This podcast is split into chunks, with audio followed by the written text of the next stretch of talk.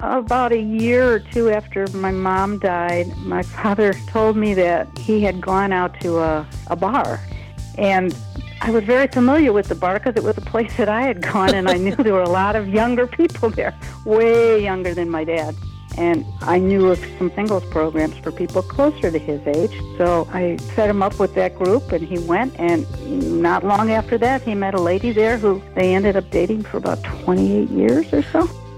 Hey everyone, happy 2018. I'm Jana Panarites, and this is the AgeWise podcast, where we give you strategies for aging well and wisely. Coming up next, episode 125.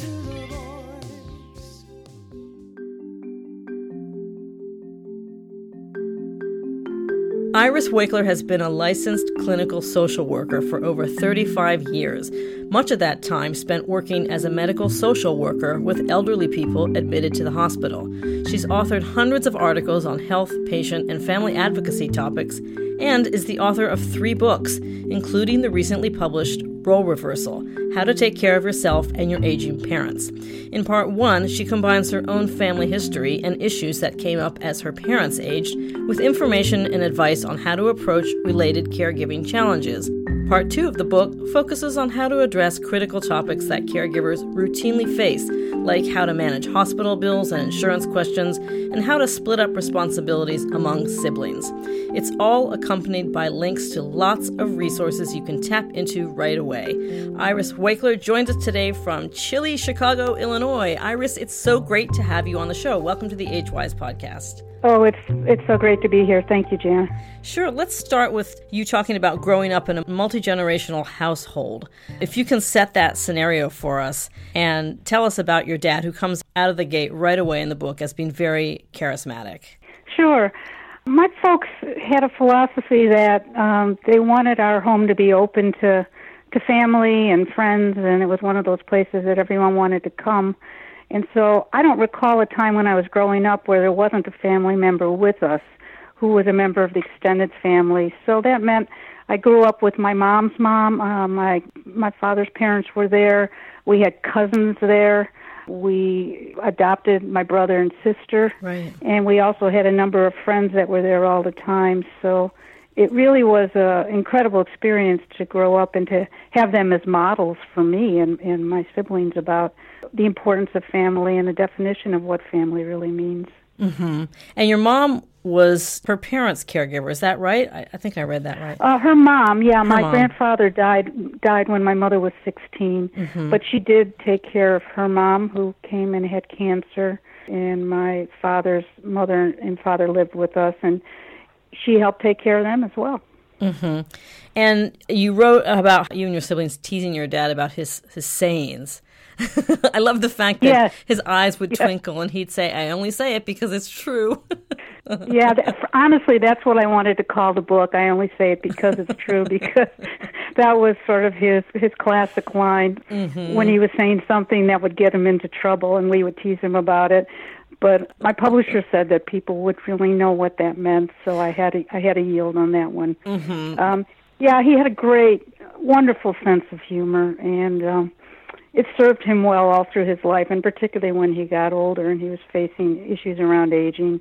Um, his sense of humor was something that he tapped into, and, and we could tap into. Um, even in, in his final days, we laughed together and we smiled together. And as a kid, when you're growing up, it's comforting, and as a caregiver, it's comforting to be able to have that kind of relationship with the person you're taking care of. Mm-hmm. Well, your mom um, unfortunately passed away when when you were in grad school, or soon soon thereafter, was it? And yeah, she was young. She was 57. Yeah, gosh. And what struck me about that, because this often happens, I think more so in their generation, because my parents protected me from some information that I'd rather have known about when it happened as well. Uh, it struck me about how your dad and your mom kept her breast cancer diagnosis from you at first. I wonder if you could talk about the ongoing communication problems you had with her doctors and how you handled that and your reaction to your, your parents withholding the diagnosis from you at first. Yeah, that was really tough. I was away at school, as you mentioned. Um, I sort of accidentally found out about the diagnosis. I used to call every Sunday just to talk with them, and uh, I mentioned that I was going to try to come in for a visit, and I noticed there was a silence, an awkward silence, which was unusual. And then my father said to my mother, I think you should tell her. Mm. And that's how I learned about her breast cancer diagnosis. Also, with my background, my, my medical background, I, I wasn't intimidated by doctors or uh-huh. hospitals. And I think that's an issue for a lot of people. And I do have perhaps more than the average understanding about what's going on in a hospital and medically what's happening since I worked with cancer patients. And I just wanted to ask her doctors just questions to just get a sense of what kind of cancer she had, how bad was it, what was the treatment. And my mom um, had total faith in her doctor and was very reticent to have us even talk to them. Huh. Her doctor, in, in my opinion, wasn't especially a good doctor, but he knew how to talk to my mother in a way to make her feel good. So he would come in the room and say, "Oh, you look beautiful today," hmm. And would avoid use, using that as a way to avoid talking about the medical issues. Literally, when my mom had her mastectomy, and the, the, this was a different doctor, the surgeon walked out of the surgery. He literally walked by my father and said. It's metastasized and walked down the hall. I literally had to chase him down the hall to get wow. him to stop mm-hmm. to talk to me so I could find out how far the cancer had spread, what stage the cancer was, and what the treatment was going to be. Mm-hmm. So very, very frustrating as a family member and as someone that was really concerned and wanted to help my mom every way I could. Oh yeah. So in families that don't have you know an advocate like yours or even have open communication what sort of advice can you give listeners on how to approach a situation like that where communication is difficult among family members and perhaps in the hospital. I think that's tough for a lot of people, and you were at a great advantage because your frame of reference was really based on your experience as a social worker. I think that's so true. My first book that I wrote was because of that. I wrote a book called Patient Power How to Have a Say During Your Hospital Stay mm-hmm. for precisely that reason to give people the, the information and the support they needed to ask questions um, in answer to your question, I think one of the main things to do is to identify a family member that you feel is most equipped to answer the questions that need to be asked. Um, and if there isn't anyone that fits that bill, you might employ a friend's efforts. My role in the hospital as a medical social worker was to be an advocate for family members. Mm-hmm. So I would talk with them. I would help them know the questions to ask to talk to their doctors. I advocated for them when I know they didn't understand something. I would be the mediator, sort of between the doctor or the resident and the, and the family members and the patients, so that communication lines were open and that everyone was getting the information that they needed, so that the next steps could be made based on informed decisions. Mm-hmm. And who does the family member, what person do they ask for in the hospital? Like, if they want to know, like, the doctor didn't help them out and they don't know where to turn to, who should they ask in the hospital to connect with about um, next steps? They can ask for the social worker. There usually is a social worker that works with a designated medical population in hospitals. Many hospitals have ombudsmen whose mm-hmm. role it is is mm-hmm. to facilitate communication. Mm-hmm. If there isn't someone like that, most hospitals have a chaplain mm-hmm. or someone like that that can also act as an advocate for a patient or family members.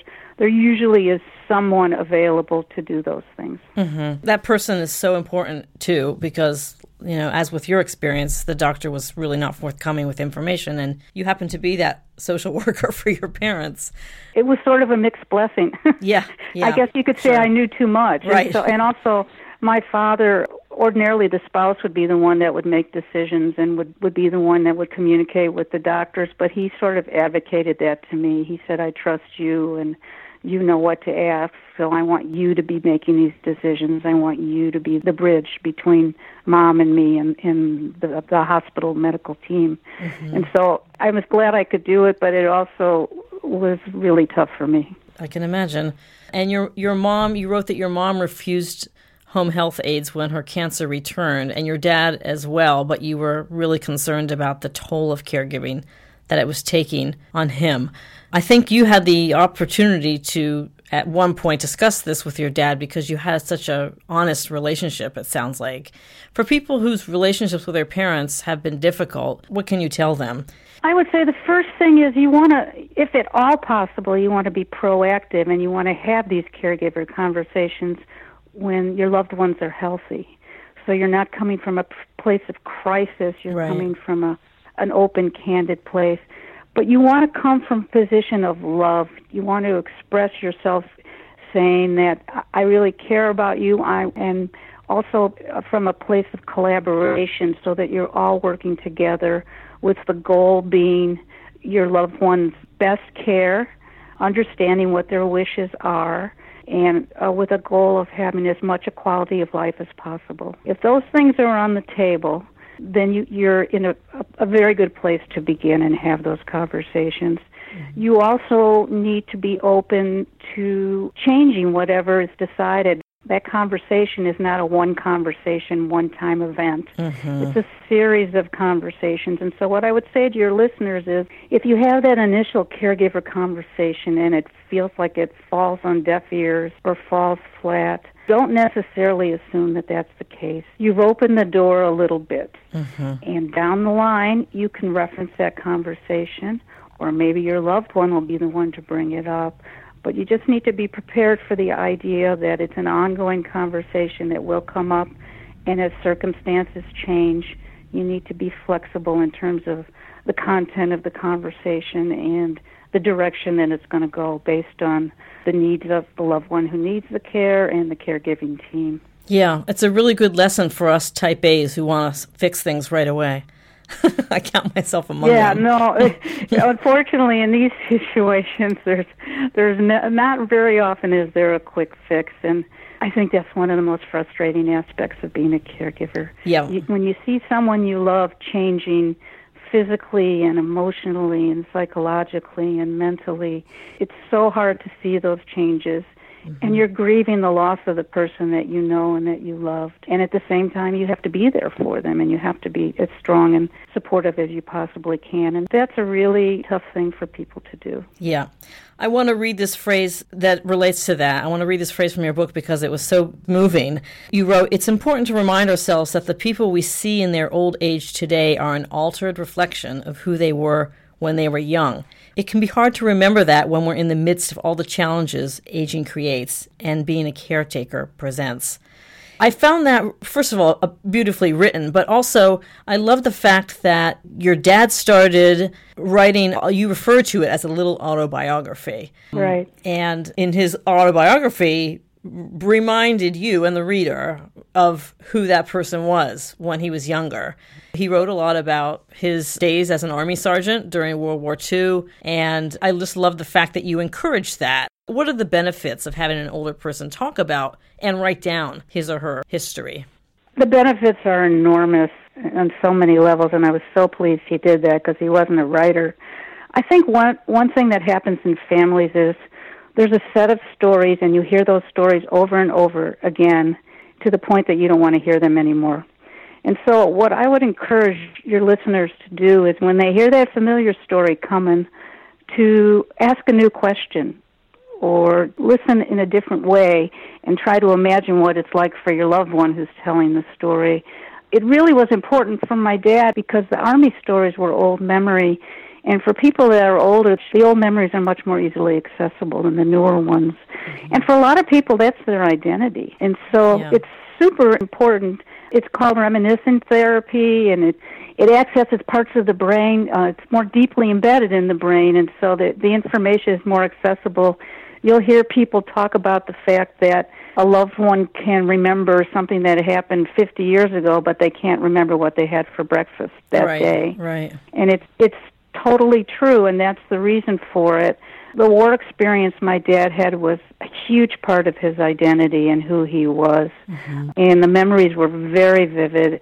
And so I really wanted to share them with him because I knew that it was an important part of his identity. He was very proud of that. He was a patriot, and so it, it made him feel good to talk about that. And so um, I was very eager to allow him every opportunity that he could to do that.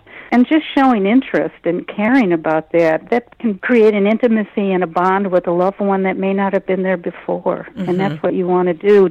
Caregiving is obviously a very challenging and difficult time, but for some people it can also be, for many people I would say, it can be a time where you can grow closer to your loved one in new ways. It could create an intimacy that you never had before. Mm-hmm. You can learn things about a loved one or share things about yourself on topics that you hadn't shared before. It takes that leap of faith and it, it, it's sort of a moving slowly sort of process, but so many wonderful things can come from it for all concerned. Did you learn anything new about your dad during this process where he was writing things down and sharing? And what surprised you, if anything?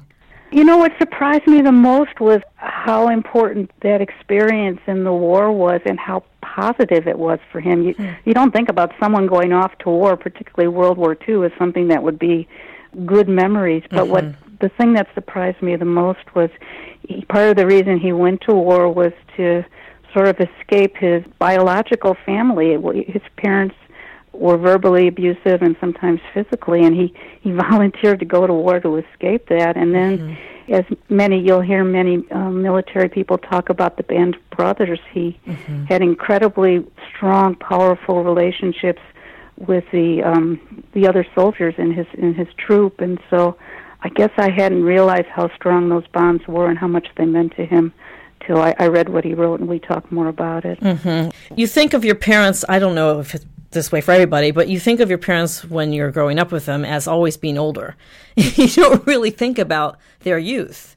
My parents were married for 56 years, and my father died uh, suddenly of a heart attack, and my mother was 80 at the time. And she said to me at one point, very simply, We grew up together. And mm, I hadn't yeah. really put that together in my head because you just think of your parents as parents all the time, you know? And right through the time I spent living with her and caring for her, I learned so much about their marriage and their relationship that I didn't know going all the way back to their early 20s, which was amazing. I mean, of course, in an abstract way, you know your parents were younger, but you just you don't know that much about their youth. So it was really cool Absolutely. to discover that. They they've led many lives before we came into the That's picture. right. That's right. and that was one. You know, that was one of the things I I really loved about my job as a as a medical social worker because I would go in my patient's room, and when I would meet the patient, my my patients, and I would love to talk to them about their youth and about growing up and about meaningful times in their lives because it really helped me to understand who they were. You know, when you go into a hospital, you see a sick person lying in a bed right. in a hospital gown, mm-hmm. and and those people are so much more than that. Yeah, and it means so much to them when you spend the time and take the time to find out who they are and who they were and what points in their life and people in their life meant a lot to them. Mm-hmm. And as a social worker too, it helped help me bridge and create a strong relationship with them too that they would trust me to be there to help them with whatever medical issues they had to cope with because most of the people that I worked with had pretty catastrophic illnesses, life changing and so um, it was really important that I be there for them and their families. As a family member too, you you want the people taking care of your loved one to do that. I think. Yeah. I can remember very distinctly a moment when my dad uh, was in the intensive care unit when he had brain surgery, and he came out the surgery, and he was laying in the bed, and he looked so fragile and so sick, and and I immediately was thinking back to his time in World War II and his job was very physical. He lifted 300 pound barrels of uh, scrap metal, and he right. was in incredible shape physically and it really hit me looking at him and, and seeing how he was and how he appeared to the nurses and the staff at the hospital and, and the man that I, I had known. Mm-hmm. Your mom, as you referred to earlier, she passed away at 57. Um, yes. And after she died, your dad found himself, as you wrote, living alone in a five bedroom house, and he was 68, 69 years old. Walk us through some of the adjustments he and you went through and some of the concerns that you had with him living in that house by himself. Yeah, well, he was 70 when she when she died, okay. and first of all, the, the house was very large. Mm-hmm. I didn't know if he could cook because he he wasn't much of a cook. I didn't know if he could manage, you know, just normal chores and skills like doing the laundry, cleaning the house, like grocery shopping. So initially after my mom died, I spent a lot of time at the house teaching him about cooking. I didn't even know if he I honestly didn't know if he knew where the pots and pans were. Uh-huh. Sounds like my so we, dad. we, toured, we toured the kitchen, and I, to my utter delight, he did know the, the place where the pots and pans were. But he he moved for. I have to say, to his incredible credit, he moved from being able to find the pots and pans to calling me with delight to tell me about the new recipe he found. Oh my gosh, that's dinner. incredible. Yeah, and so it was just for me. It was a question of just making sure that he had the the skill set just to do the things that he needed to stay safe and to take care of himself and he do the laundry and all that stuff and I have to say uh, he surprised me in amazing ways and being able to do that for quite some time. It was a large home and as he got older uh, there were concerns my siblings and I had concerns about the house and and, his, and he wasn't able to take care of it the way that he should have and Uh-huh. also in his 80s he was shoveling snow and climbing up a ladder Oh, to clean God. the gutters and things like That's that that were giving us a lot of source of concern about that so Mm-hmm. we were worried about that sort of thing and as you mentioned i'm in chicago we had a lot of snowy winters so Yeah. that was that was a scary time Uh huh. Yeah, it's so interesting because my parents kind of let their house go as well as they got older, and my younger sister mentioned something to them, and my dad got really kind of upset. He got, kind of got angry with her, like. "Ah, That's ridiculous. The house isn't messy, and, and and you had a similar experience with your dad like that. As, as he got older, I just that just resonated with me. Yeah, I think that's true. And I think being on their side of the spectrum, I think he took offense. He, Yeah. he thought I was criticizing him, and I suspect that was true for you too. And I wasn't trying to criticize, but I also was concerned about his health in terms of living in a place that was really dirty. And um I wasn't sure he was cleaning the dishes properly or the pans properly. And I was concerned about him eating something and getting sick because he hadn't done what he needed to to prepare it but yeah he did take offense and and that's really tricky when you're a, an adult child and you're you're having these discussions with your parents or aging loved ones um it's a very delicate dance Yeah, it, it is a delicate dance. That's a great way of putting it. So in 2002, your dad announced that he sold the house right out Yes. of the gate. Surprise! Tell us about that and what Well, came had- next. Yeah, I, I was on vacation and I came home and I called my dad and I said, "What's new?" And he said, "I sold the house." And I was very taken aback, although I was happy he'd done it. And I said, "Well, when do you have to be out?" And he said, "In three weeks." oh, and I was shocked. And then I said, "Well, where do you want to go?" And he said, "Well, I, I was hoping you'd help me figure that out." And uh-huh. so that was a house that we lived in our entire life, and we had all the possessions of five deceased relatives in the house. So I had I had three weeks to put an estate sale together and to uh, clear the house out and to find him a place to live. So that was quite the challenge. And then you started visiting different um, assisted living facilities. I like the fact that throughout all of this, it was really important for you that your dad make the decisions, that your dad choose. And not all daughters would do that. They would bulldoze their way in and say, This is what's going to happen, and this is where you're going. Sounds like a really respectful relationship you had there. But anyway, tell us about visiting those assisted living facilities and the questions you asked. Yeah, I'd be happy to do that. I, I want to say too, though, that he made the right decisions. So there were some time limitations put on me, and Uh-huh. it was a crazy, hectic time. But I was so grateful for him that he made that decision, which was the right one. He needed to be somewhere where there was additional support and supervision. So again, I came from a place of collaboration, and I said to him, "What's the most important thing for you as we're looking for places?" Mm-hmm. and the issues that came up were he wanted to be physically not far from me. He really liked to work out, so he wanted a place that had a gym that he could work out. Food was the most important thing in his life, and so we had to have a place that had good food. Mm-hmm. And we looked at the financial piece to what he could afford, and I identified three places that met his criteria, and we went to visit because food was so important to him. we arranged to eat at all the places so Uh-huh. that he could Wow, he that's could unusual. taste the cuisine. Uh-huh. No, they- they're they're very happy to do that. Oh, it's not okay. really it's not tough to do that. Uh-huh. The, the thing that people don't realize there's a lot of competition between Sure. assisted living Right. programs, and so they're very amenable to doing things for you that you wouldn't imagine they would because they, of course, want people to come and live there. That's a really great and point. the, the thing, the other reason I wanted to eat there, quite honestly, was I wanted to see the way the staff interacted with the residents. Mm-hmm. I also wanted to get a chance to meet other residents and family members, and we could do that while we were dining. Mm-hmm. I, I went over to people and, and talked with them, and so it was a really, I thought, a really positive experience for him and me and my Mm-hmm. sister. And then I let him from the places that I gave him. Any one of the three was totally acceptable to me. I let him choose the place that was his favorite. And then we went in and we looked at apartments. And assisted living means that there's different forms of it, but you can have your own apartment. And sometimes they have a kitchen, sometimes they don't. But Right. Um, the place that he chose had a dining room. As I said, he wasn't much of a cook, so we found an apartment, a, a floor plan that met his needs. And another issue for again for your listeners when they're looking at places, I would say this: mobility is an issue for many people. So you want to choose a apartment or place where physically it's not cumbersome or difficult for your loved one to go from point A to point B. right. And also, you, you want to meet the staff. So I, I met the director of the place. I met the head of nursing. My father's first order of business when he moved in was to make sure he met the chef and the woman that seats people in the dining Uh-huh. room, so that he could get he could get the best possible treatment. Boy, he was crafty. They, they knew him. they knew he's very crafty. He was the first person at the door. He would sit with a crossword puzzle, and and he knew the schedule, and he would wait until the place opened, and that way he got the best seat in the house. Uh-huh. I think it really is important to meet the other staff that's there, and you can ask to talk with other residents and other family members. And I would say if they say no, that's not a place you should go because you want to you want to find out about their experience. The other thing I did that I think really helped my father was since the war was so important to him when.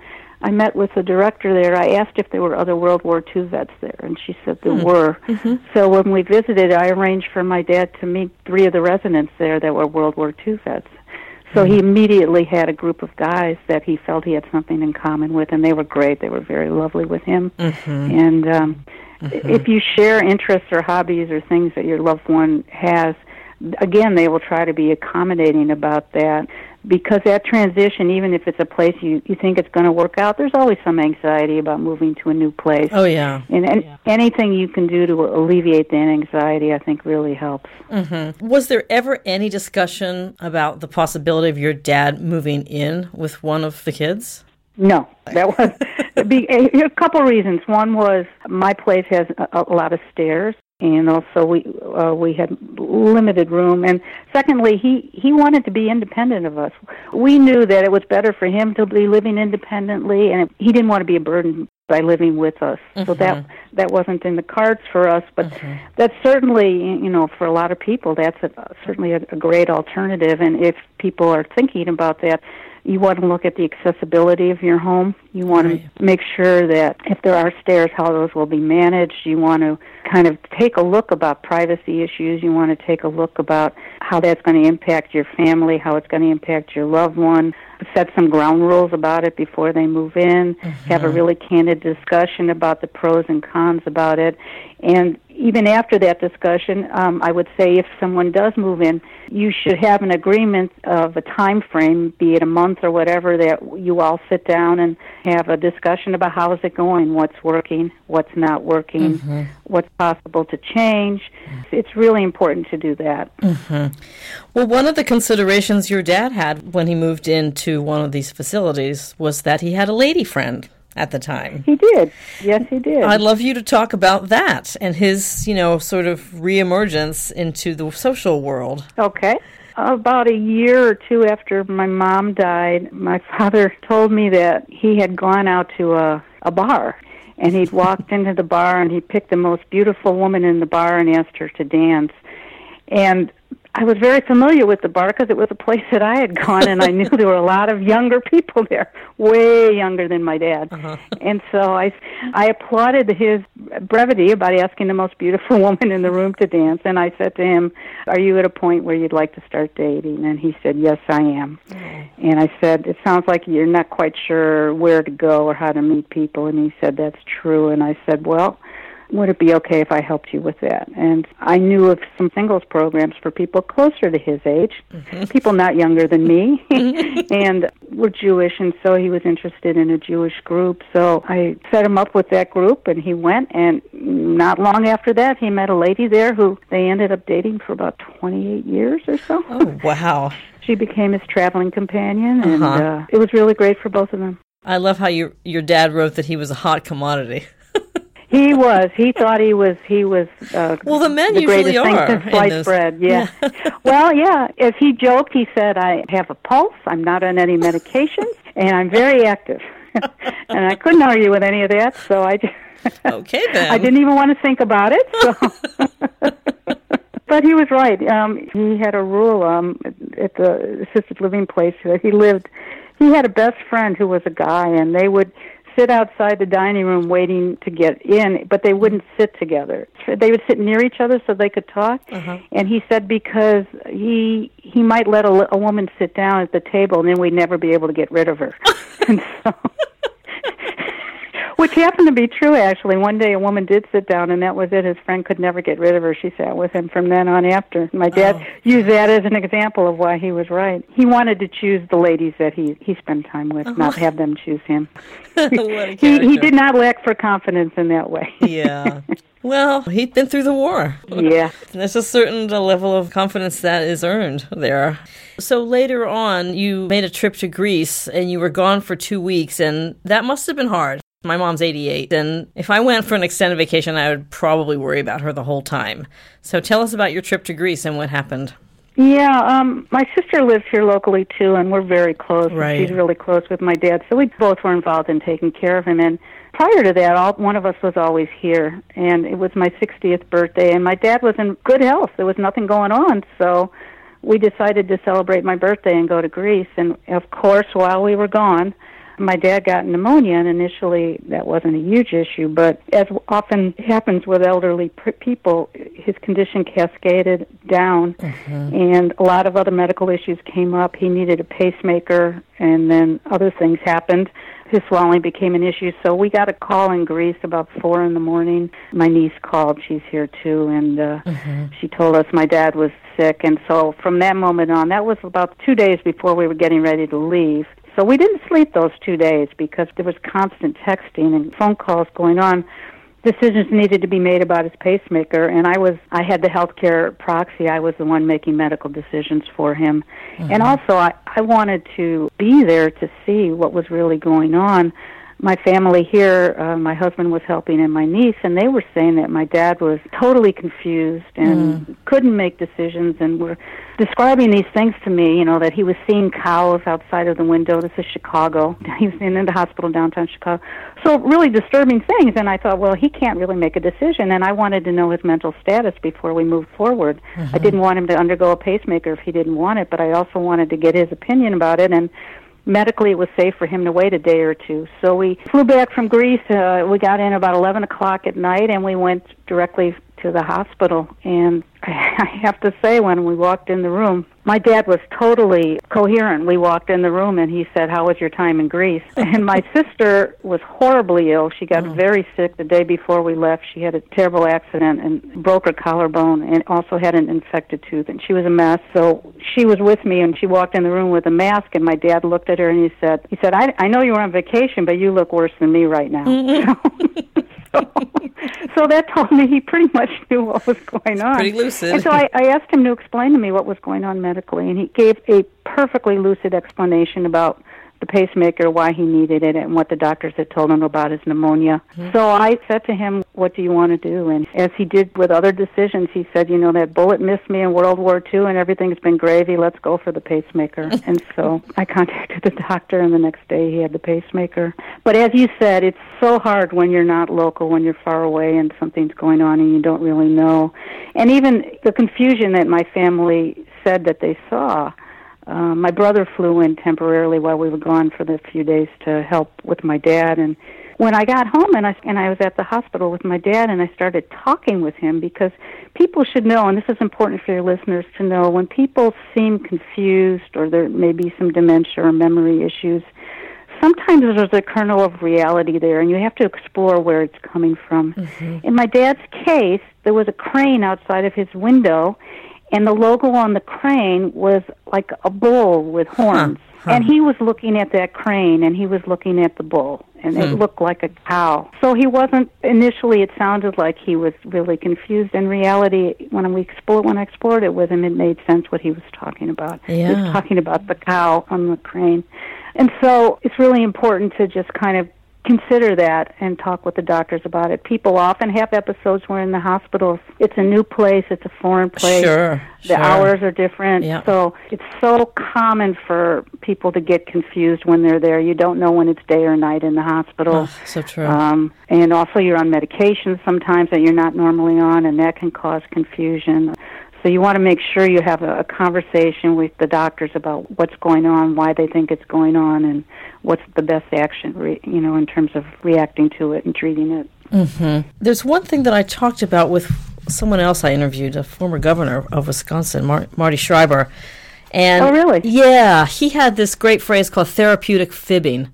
And yes, yeah, yeah, I get that. So I wondered if you would talk about that in the context of your dad, because there was a point where your dad, I think a, a, few years after his brain surgery, you said he functioned pretty well and he remained fairly independent, but you began to notice issues with his hygiene and his balance again and so you had re- renewed concerns about his safety. Your siblings and you were clear that you wanted to have the comfort of knowing your dad was safe and clean, so you met with the head nurse and devised a plan for an aide to check in on your dad. What did you tell him?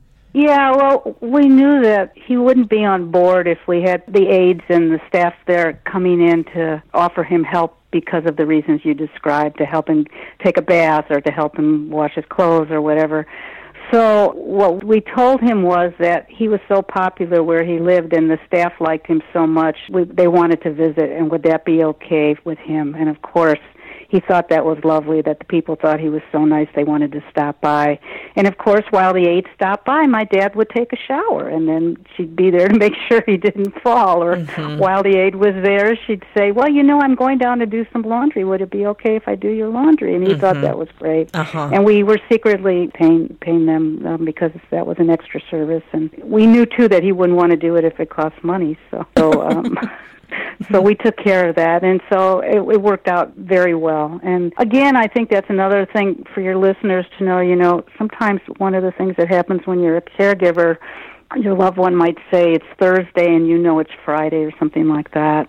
And people oftentimes get entrenched in this no it's friday and and there be, it becomes a battle and frustration levels rise and it be, can become an angry or combative kind of situation. And I would say, as a, as a caregiver for a loved one, you want to pick and choose those kinds of things. It didn't really matter to me if it's Thursday or Friday.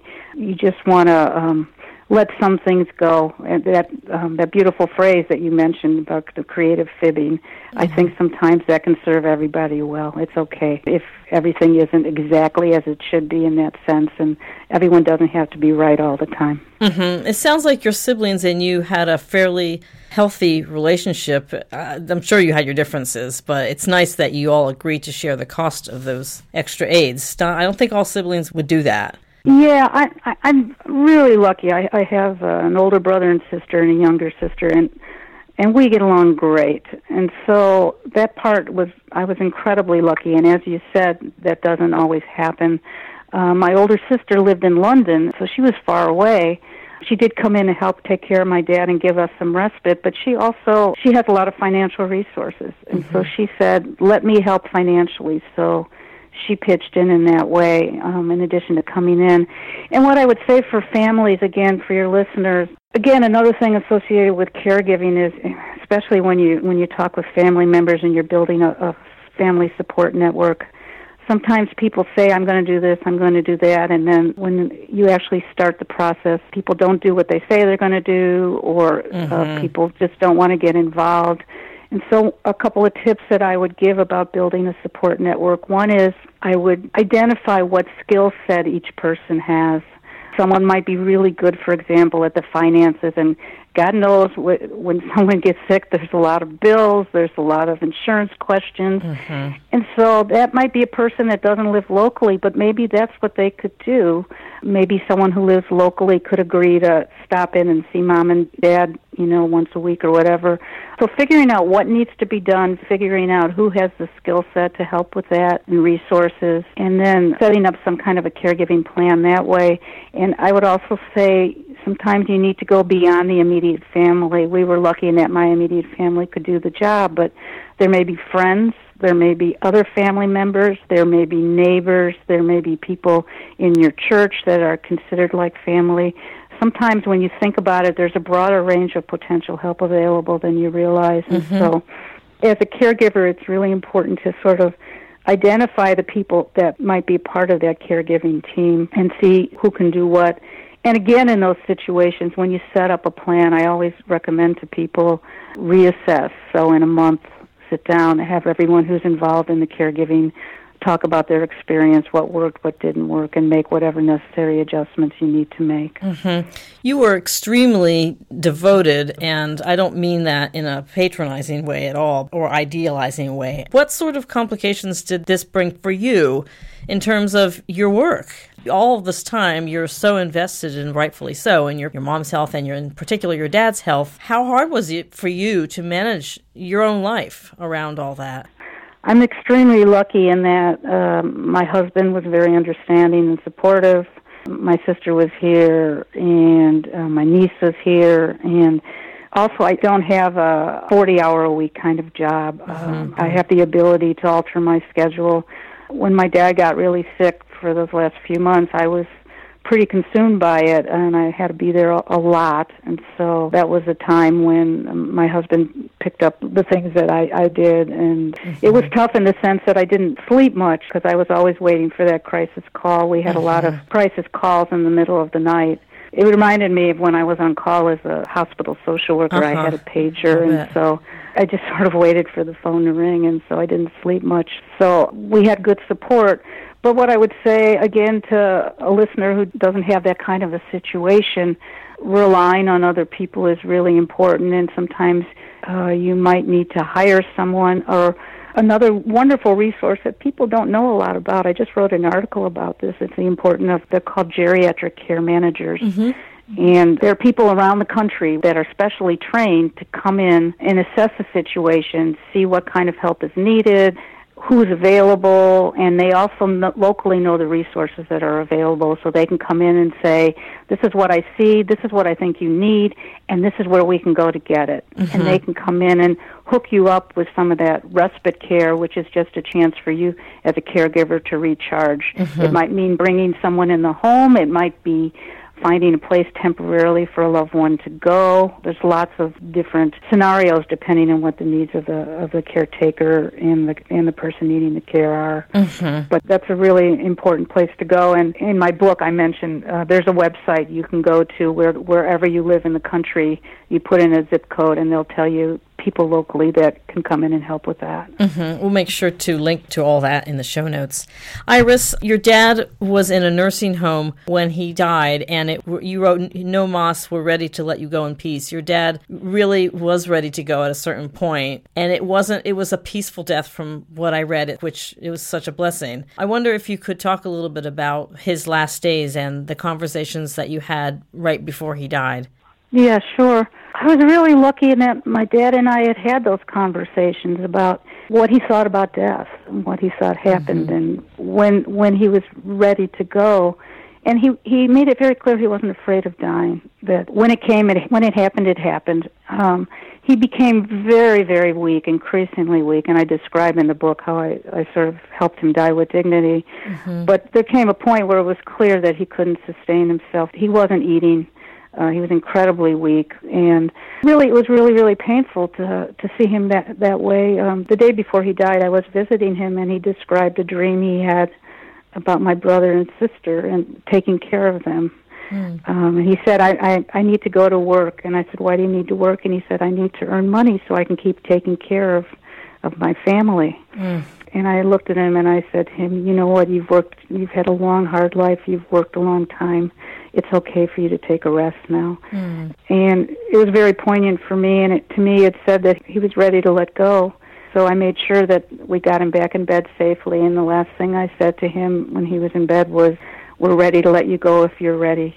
Um, and I told him I loved him. I went home, and about three hours later, the nurse called me to say, "Get over here quick, because he's gonna he's gonna die shortly." And in the ten minutes it took me to get from my apartment to where he was, he had died. Mm. And I, I have to say, I'm a, having worked in hospitals for so long and, and helped my mom and friends of mine die. I really feel there's a sense sometimes that people are able to let go when they're ready to let go. Mm-hmm. I had patients who had said to me, "I just don't want to die when when this relative is in the room," and that person would go hmm. out for a cup of coffee, and that's when the person would die. Wow! And so it was the same thing with my mother. The doctors told me my mother. It was early in the morning. It was like seven in the morning. They said she's not going to live more than a couple hours. And I got on the phone. My sister was in California. I mean, my sister was in New York, and my brother was in California. And I called him. I said, "Get on a plane now." I told him what was happening. I went in the room and I said to my mom, "They're on their way." She lived because they they didn't get here till you know later that night, mm-hmm. and she not only lived till when they got there, she was cogent. She had a conversation with them. They said goodbye, and then when we hmm. were all in the room and they, we'd finished those conversations, she died a few minutes later. Wow.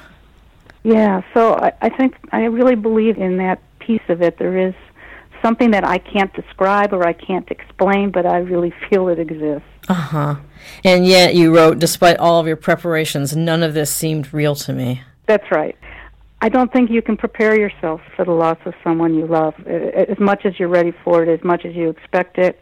When it happens, it's just overwhelming. It feels surreal, and it, it takes quite a while bef- before it sets in and you realize what's happened. Mm-hmm. And I think too, you're you're you're a caregiver too, Jana. But I think when you're a caregiver, um, it's sort of like you you just keep going. You're like the little engine that could. You know you have to do things, yeah, and so you right. keep doing them. You keep doing them. It becomes a huge part of your life, and mm-hmm. um, yeah. And so you you don't even think about the alternative of losing them till they're gone because you you have to be there for them. You have to keep doing it. Right. What you need to do. Right. Um, and so I think it, you don't allow those things to settle in till till the person's gone. Mm. And what year did he die? Uh, he died in 2014. 14, not that long so ago. About three years. Yeah. yeah. not that long at all. And age 97? Yeah, yeah. Uh-huh. We were thinking he'd live to be a 100, so he surprised us. uh huh. Well, 97 is a good ripe age. I'll take that. He had a, he had a good long run. Yeah, there's yeah. no question about it. And and the vast vast majority of that, he did the things he wanted to do the way he wanted to do them. So we mm-hmm. we feel really grateful for that. Mm-hmm. You wrote that the writing of this book took you in directions I would not have imagined when I began it. We touched on what surprised you before, but I wondered if you could talk a little bit about what surprised you in the writing of this book, and did you discover anything about yourself? Yeah, that's a really great question. You know, one of the things that happened uh, when I originally wrote this book, it was just going to be a memoir about my dad, a tribute to him. It wasn't going to turn out the way that it, it did. And then, in the midst of all of it, he got sick, and then he died. And so, the thing that surprised me the most was number one that he died, but secondly, I couldn't write. The grief was too great for me. It was too painful. So it took me a good three or four months before I could go back to the book and actually start writing and thinking about it and continue to where where I left off. I, it was much more painful and more difficult than I thought it would be. It's sort of like what we were just talking about. You don't expect the reactions that you that mm-hmm. you get, and mm-hmm. that really surprised me. Just just how how painful it was, even though it was something that I knew was coming and. I just needed to give myself the time that I did, and I, I wasn't going to rush it. I was going to wait until I could sit down, and then one day I opened up my computer and my, I went to my manuscript and I found that I could write again. Uh huh. Did it change the structure of the book considerably? Because it reads like a memoir in the first half, actually, three quarters of it. You know, it really did. Um, well, what happened was when I, st- I started talking to people, you know, they'd say, What are you doing? And I'd say, You know, I'm writing a memoir about my dad. And then inevitably I'd hear caregiving stories, and then people would say, "Oh, I am taking care of my mom or my dad." And it didn't take me long to realize just how many people out there are in the same position that I was. There's 43 million right now, mm-hmm. and so I thought, in addition to telling my dad's story, I wanted to give people the resources and tools and information they needed, so they what they would feel less alone, and it would help them with the caregiving challenges that they have. Um, and also for me, the other thing that happened when I realized I had my dad's autobiography, originally I wasn't going to include that. And then I thought, well, why not have his voice in addition to mine? So that, that was a way to keep him alive, mm-hmm. and that was mm-hmm. a way for people mm-hmm. to get to know him. Mm-hmm. And before I write a book, I always do a lot of research because I don't want to write a book that's already been written. And what I mm-hmm. found was that there really weren't caregiving books that had both voices like that. Mm-hmm. And so I thought that would that would make my book a little unique. Well, it was very effective. I liked it a lot because it definitely gave me a window onto your dad's personality. Um, yeah, that's great. That makes me feel good because that's what what I was hoping. We've been speaking with author and licensed clinical social worker Iris Waichler about her new book, Role Reversal How to Take Care of Yourself and Your Aging Parents, a Best Books Award finalist, a Reader's Favorite Book Award winner, and a Giving Now Book Award winner. It's not only chock full of useful information, it's also really well written and a very moving story of her family's journey with her aging parents. We'll have all kinds of links on the AgeWyz website to Iris's work, but if you want to jump in right now, go to iriswaichler.com. That's Iris, W A I C H L E R.com and dive on in. Iris, thanks so much for being on the show and for writing this really beautiful, lovely, and useful book. I thoroughly enjoyed it. Thank you, Jana. It's really been a pleasure talking with you. That's it for today. Thanks for joining us. If you like this show, please tell your friends and subscribe to the show wherever you get your podcasts. Leave us a review rate us. And don't forget to check out some of our other episodes. Head on over to agewyz.com, that's A G E W Y Z.com, and use our search feature to discover some great conversations with guests who talk about issues of specific interest to you. You'll get tips, find links to useful information, laugh, cry, and best of all, know you're not alone. The AgeWyz podcast is produced by me, and it's distributed on the nationally syndicated Speak Up Talk Radio Network. I'm Jana Panarites. See you next time, and remember, every caregiver has a story. I want to hear yours.